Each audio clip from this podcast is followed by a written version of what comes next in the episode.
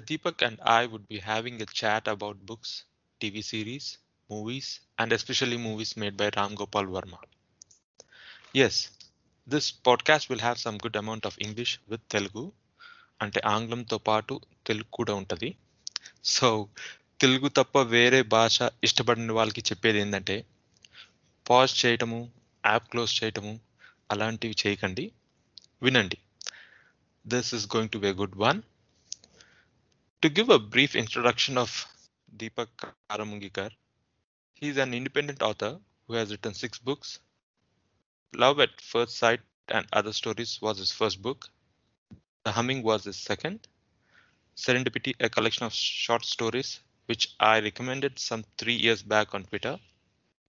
And followed by The Alternate, My Grandpa's a Gangster, and Incessant, which got printed in 2018. Almost 11 years back, I came across Deepak's works when I was working for a software company and I was on bench as I was not allocated to a project.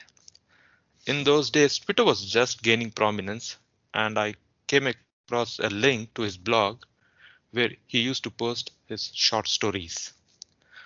Those short stories were so captivating that I used to eagerly wait for the next one to be posted on his blog. And first things first, congratulations, Deepak. Deepak is now part of Hollywood, hopefully not Thank you. part of Jeffrey Epstein's cult. no, no, no, no. Right. Thanks for a very elaborate uh, introduction there, uh, Krishna. Thank you. I have this question because, of course, you have written so many, uh, not, I mean, not a plethora of books, but you have some decent experience.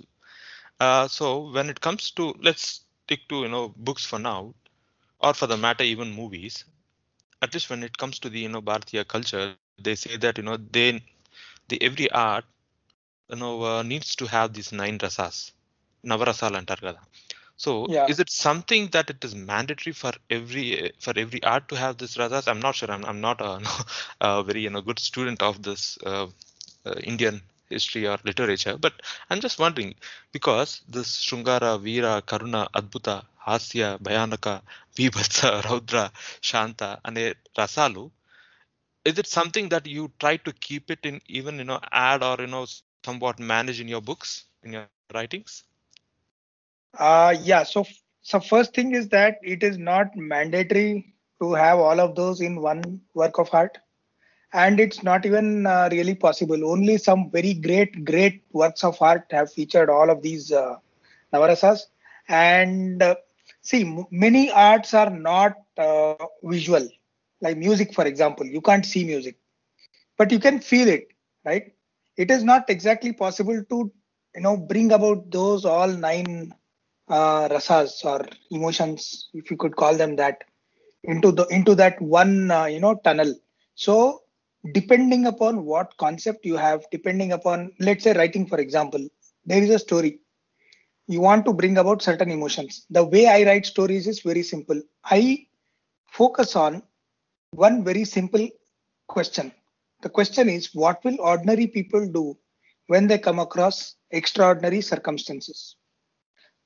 So, if you answer this question, you are a storyteller. If you're able to answer it effectively, you know, uh, put everything in a chronology, uh, have a protagonist, have an antagonist if possible, and then uh, you know write it like his journey. And and every protagonist needs to have a uh, a goal to achieve. So that way the story will progress. So during this journey, it is possible and it is likely that you will uh, embed many of those emotions that you mentioned. And at some point you will you know you will eventually do it.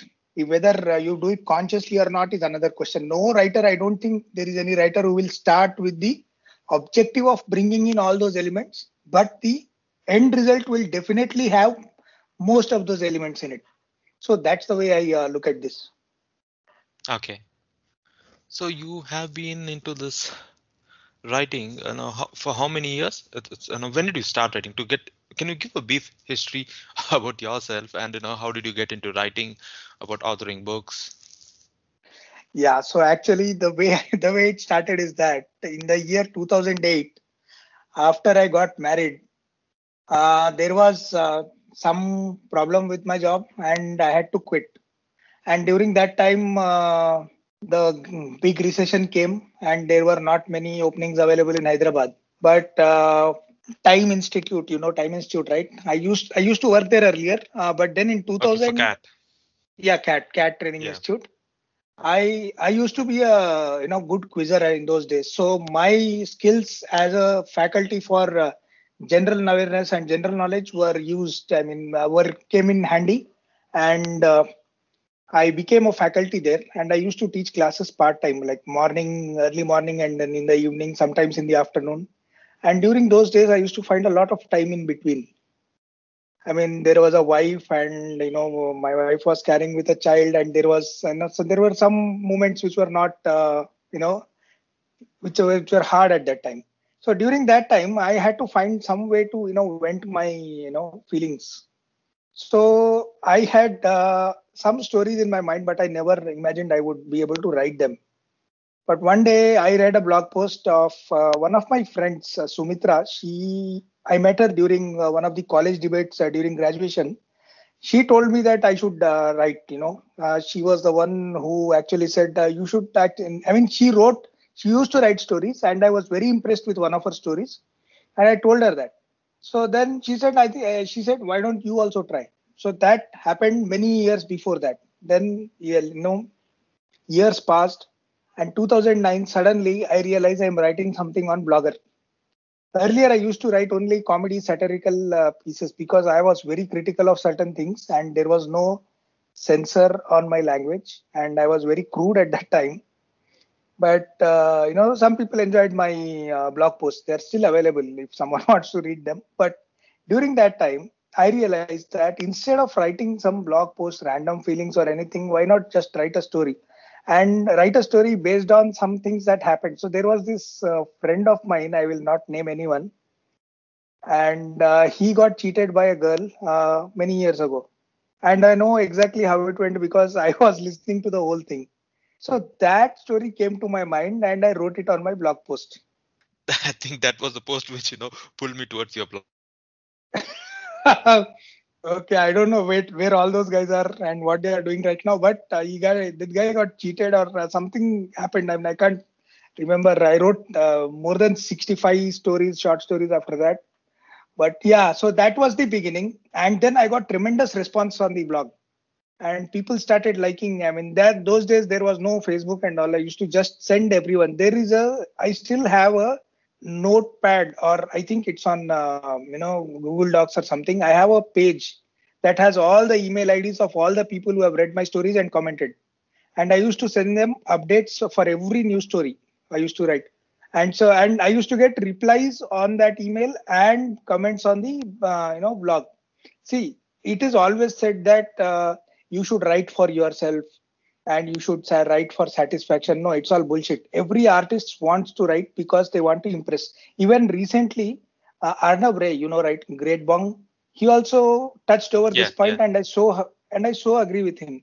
He says that there is no artist in the world who will be satisfied uh, with their own performance. You want an audience. Every artist wants an audience. If somebody says they are uh, writing for themselves, that's bullshit. Everybody seeks out validation. Everybody seeks uh, you know uh, some kind of recognition. So that's how it started. I used to write short stories on blogs. And then slowly they became you know kind of popular and then in between and i started why not start a separate blog for uh, short stories? And i started this thing called stochastic chronology. At that time i just used WordWeb and found out one synonym for anything that means random. Then i found the word stochastic and chronology means order. So random order. That was the whole idea behind that blog and that became immensely popular. And this is like pre twitter Yeah, pre facebook days and people uh, used to comment and uh, you know you will not believe in 2011 when i just got onto facebook i was at uh, kamath hotel. You know kamath hotel near paradise crossroad right? Yes, yes, yes. yeah yeah yeah. That kamath i was just walking out uh, with my uh, friend. One guy came up to him and said uh, boss, I'm on your Facebook uh, friends list. His name was Santosh or something. He, I think, he has left Facebook or whatever. And he told me, I met you on, I you know, I, I added you on Facebook after I read your blog, and I've read each of your stories, and your stories are awesome. So that was like the first, you know, fan. You can't say fan. I'm, uh, it's, I'm not big enough to have fans yet, but that was like the first recognition. Those are the things that will inspire you to write more so that way then in 2010 i realized that I've, uh, I've had written like 15 16 stories by then. Every month i used to write one. 2010 uh, i thought okay now let's it's time to get it published. Then the i started looking for avenues where i could publish. Then going through the regular uh, publication channel finding an agent and all that was you know it was a very long story. Then i had heard of self publishing so, and then I self published. So that was how my first book came out. It was just a bunch of short stories that I had written on a blog. And the moment the book went in for print, I closed my blog. And yeah, that's how it is. Okay, so your first book was a self publishing one. All my books are self published. I did not wait oh, for I... anyone to come back. oh, and good to know because అంటే కొత్తగా start అయ్యే వాళ్ళకి know what are the suggestions which you would like to share? Let's say that you know when some guy or who is in his mid 20s who wants to you know take a shot at writing and then what are the precautions that he needs to have? And you know, you know not just financial or any other precautions and the whole you know how he has to approach towards writing or you know how to become an author or a novelist. So yeah first thing that you need to do to become a good writer uh, is that you have to leave your ego aside okay and see, I got educated at a uh, Sainik Puri High School. That's my school. Okay, it's not very well known. It's not a HPS or Bhavans or whatever. Okay, it's a good school.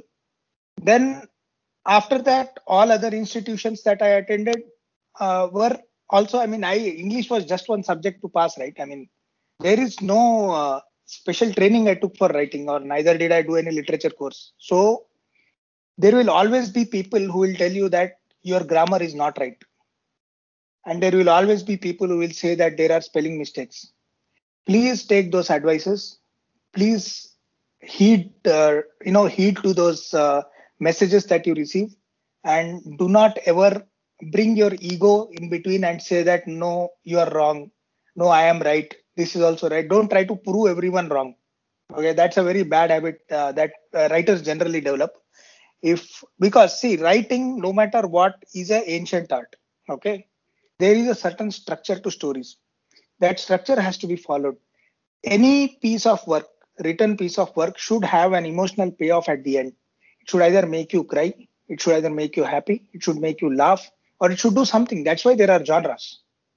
If somebody uh, if somebody writes a story that is pointless then would you be interested in reading it? No right? So that way the whole audience that is future audience of yours that is going to read your books some at some point who are going to read your book at some point they are all programmed like that. So if you are not giving them some impression you are not leaving an impression then you are not making any point. And that begins at the very beginning where people start giving you suggestions like this is good this is bad and this spelling i i see i was pretty egoistic about uh, accepting my mistakes in the beginning. So the people who know me very closely are, are pretty well aware. And in fact, this is the kind of arrogance that has cost me, uh, you know, few opportunities and few jobs also. But it is wrong. I, there is a uh, time when you know things change. You learn over a time. You you understand how things work. So whenever somebody is saying now there are tools like Grammarly. If you want to write and put it in Grammarly, you can just you know get it corrected. Uh, you know by an automated uh, robot or something. Those days there was nothing like that. I used to uh, speak to my friends, uh, and I was in very good learned company because of my association with uh, time. I have some really good friends there, and some of my friends are really uh, good at English. They were really good at English. They still are, obviously. And I used to take their advice and ask, you know, every uh, every simple thing. In fact, I will not name anyone, but one of my colleagues at time had told me that Deepak, you have a problem. You are a very good storyteller, but your English has to improve. I'm telling you point blank because I like your stories. So that is the day when I bought, you know, uh, some basic grammar books, uh, sentence formation, structure books, and then I unlearned whatever I had to. and then I started, uh, you know, relearning. So the first advice is never take any comment or never take any compliment seriously and always take all the criticism seriously. Because English and grammar, first of all, we do not come from a country. If you're Indian, right? Obviously, I mean, this is all going all Mm. going to all Indians. If you Yeah, we are from a country where English is not our first language, even if you get 100 out of 100, you will still not be able to use uh, perspicuous in or any other word. I, I can't even pronounce it properly. So those kind of words, you will stay. You know, you can't be Shashi Tharoor. So if your focus is on story, if you are very strong at you know plot points and telling a story, at least make sure that your English is at some acceptable level. There was a point, I'll tell you, I, I don't mind accepting this now. There was a point in Blogger, there used to be an option to write, uh, you know, the subheading for the blog. I got so frustrated with people telling me uh, that my uh, spellings and you know grammar was bad. The sub the subheading I wrote on Blogger was this story may contain spelling mistakes and grammar mistakes. Please ignore them. This is what I wrote. And how stupid of me to you know even write that. Like ten years back, now you think of it, it's funny. uh, when I was reading your short stories, one thing which has hit me was that you try to bring the the local uh, Hyderabad culture or the in the places mentioned like you know, the Rathifile bus stand or Bashirabad, all these things. I mean, I'm just picking up from my old memory, I don't remember the exact names which you have mentioned in your short stories. But you know, that's the flavor which you pick the Secunderabad, the Hyderabad circle. i create a It, it just clicks me because in Ron, I'm brought up in Hyderabad or in Secunderabad, I could relate to everything. You know, there's good mead wines and you know, uh, I think uh, Hari Hara Kala Bhavan, all these things which got mentioned in your short stories. I think, you know, that's how, you know, uh, I was very much impressed and I have one question. Some of your stories are non-linear because it's, it's like Tarantino, they go forward and backward. Was that a deliberate choice, or you felt that the story needs to be told in a non-linear fashion? Okay, so now my opinion of linearity has changed from the time I had written those stories. And I'll tell you what I used to think at that time.